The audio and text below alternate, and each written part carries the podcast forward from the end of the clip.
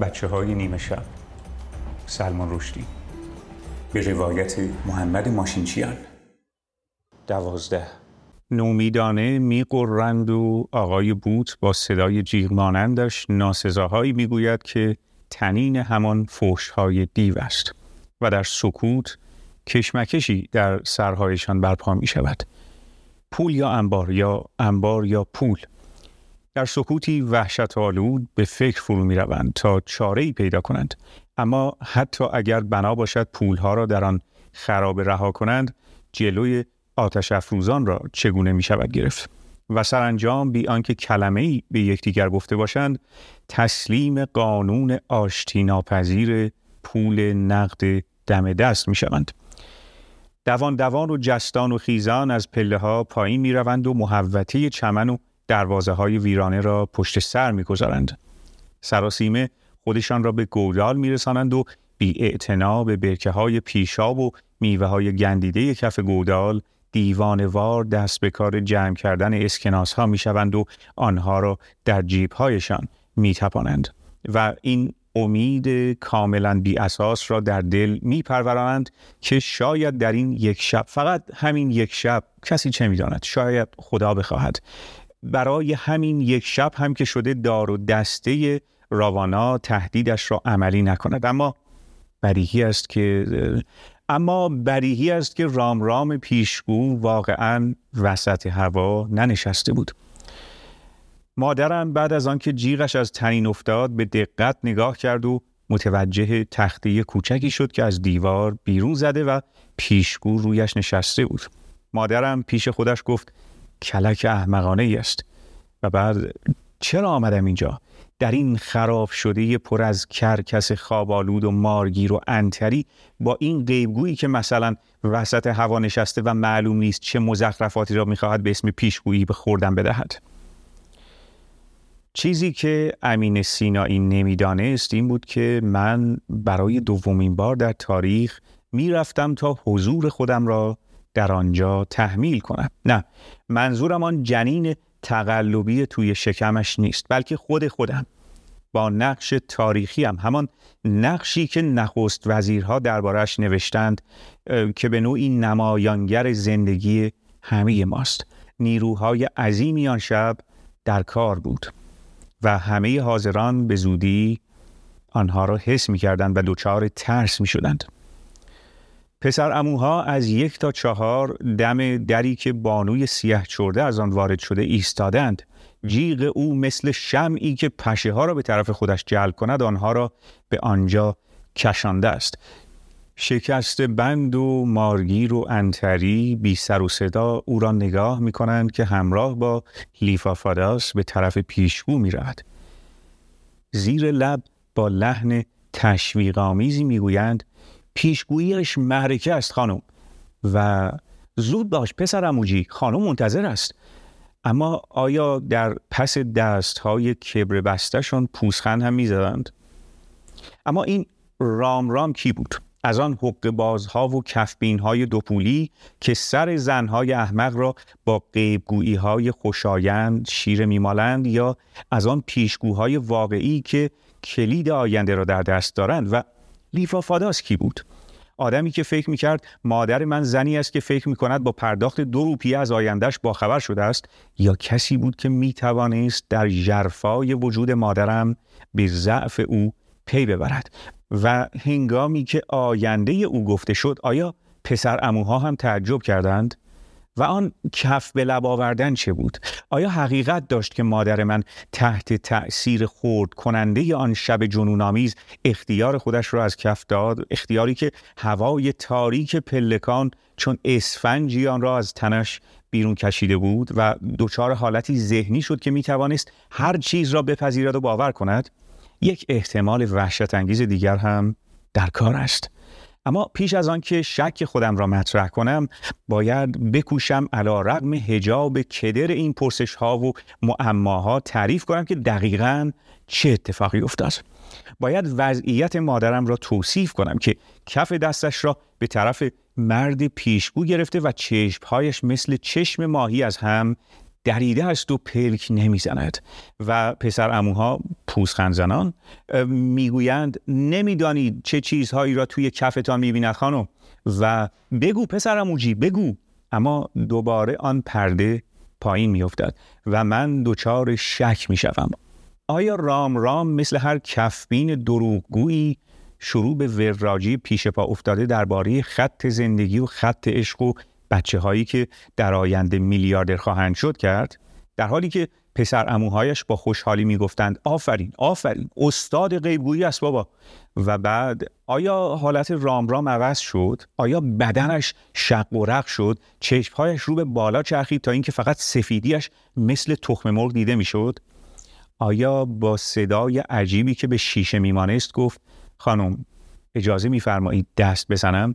در حالی که پسر اموها ناگهان چون کرکس های خفته ساکت شدند و مادرم با لحنی به همان عجیبی گفت اجازه می دهم و رام رام سومین مرد در زندگی مادرم شد که دستش به تن او خورد.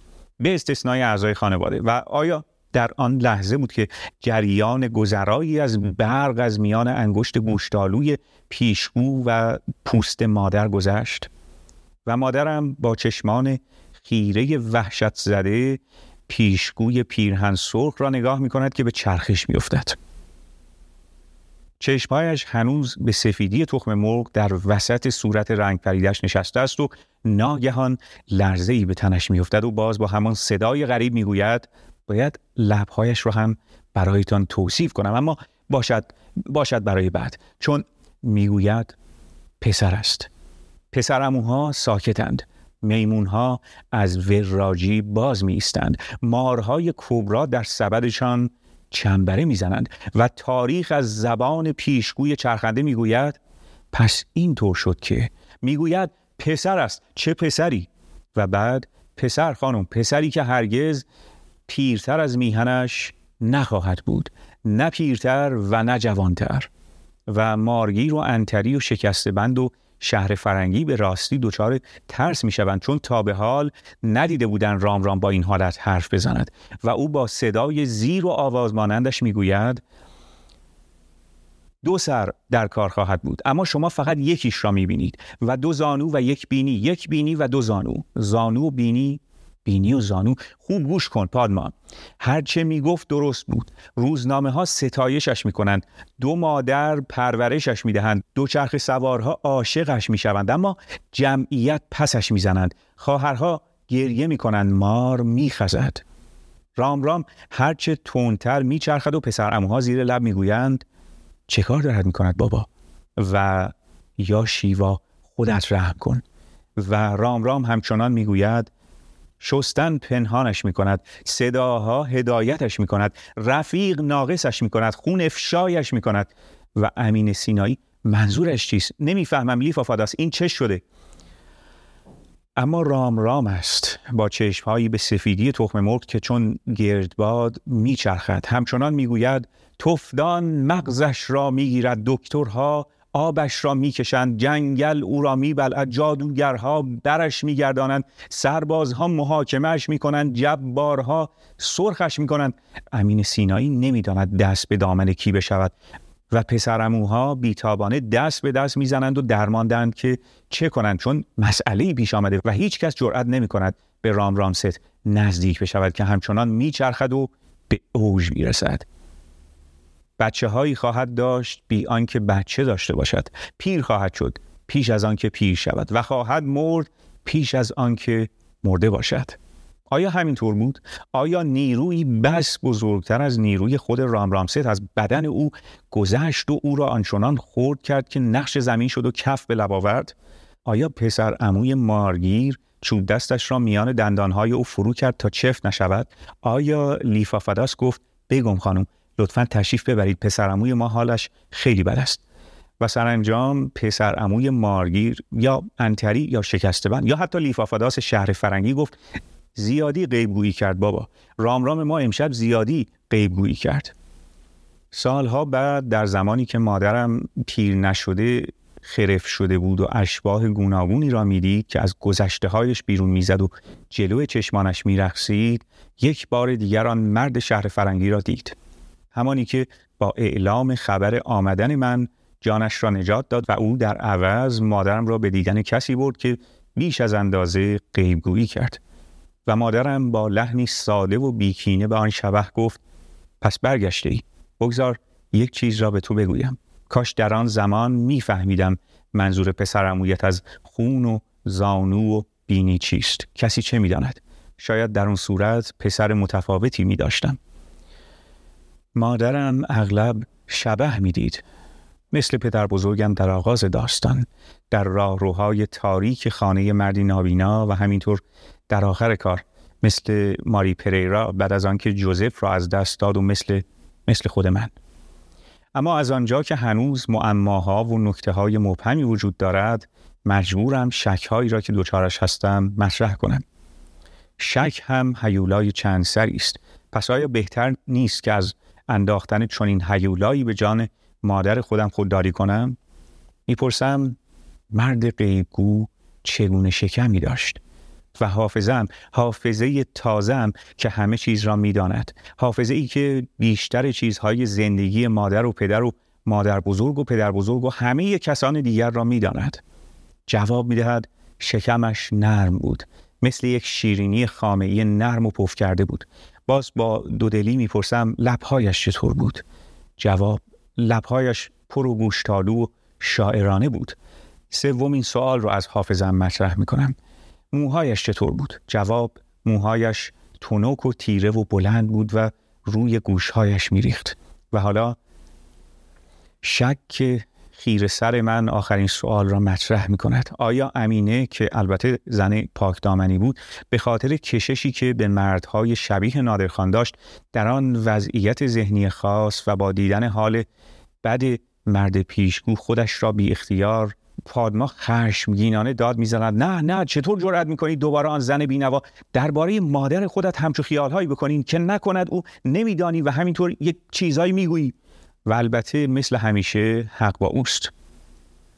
اگر همه چیز را می‌دانست بدون شک می‌گفت من این چیزها را برای انتقام جویی می‌گویم به خاطر چیزی که سالها بعد به چشم خودم از پشت شیشه های کدر کافه پایونیر دیدم و شاید برداشت غیر منطقی من از ماجرا از همانجا شروع شد. برداشتی که هرچه بیشتر پا گرفت و به گذشته ها هم برگشت و آن قضیه رام رام پیشگو رو هم در بر گرفت. در حالی که مطمئنا هیچ چیز ناشایستی در آن اتفاق نیفتاد. بله باید همینطور باشد. اما هیولای شک دست بردار نیست. می‌گوید آها که اینطور. پس آن خشم طوفانی را که او چند روز بعد نشان داد چطور توجیه می‌کنی؟ همان روزی که احمد به او گفت برای همیشه به بنبعی می‌روند حتی ادای مادرم رو هم در میآورم. تو همیشه تویی که تصمیم می‌گیری. پس من چه شاید من دلم نخواهد بیایم. تازه توانستم به این خانه سر و سامانی بدهم. چه می‌گویی پادما؟ آیا واقعا حیفش میآمد خانه را بگذارد و برود یا برای چیز دیگری بازی در میآورد؟ بله هیولای شک دست بردار نیست. می‌پرسد راستی چرا درباره آن دیدار هیچ چیز به شوهرش نگفت؟ جواب متهم که در قیاب مادرم توسط پالما بیان می شود وای خدا نمی‌دانید اگر میشنید چقدر عصبانی می‌شد. آن هم با آن همه نگرانی که از قضیه آتش افروزها داشت. فکرش را بکنید زن تنها پیش مردهای نامحرم. اگر میشنید دیوانه می‌شد. دیوانه دیوانه. شک بی اساس. باید بگذارمش کنار. باید این سختگیری را بگذارم برای بعد. برای زمانی که روشن و میپرده با سند و مدرک دیدم که چه کار می‌کند.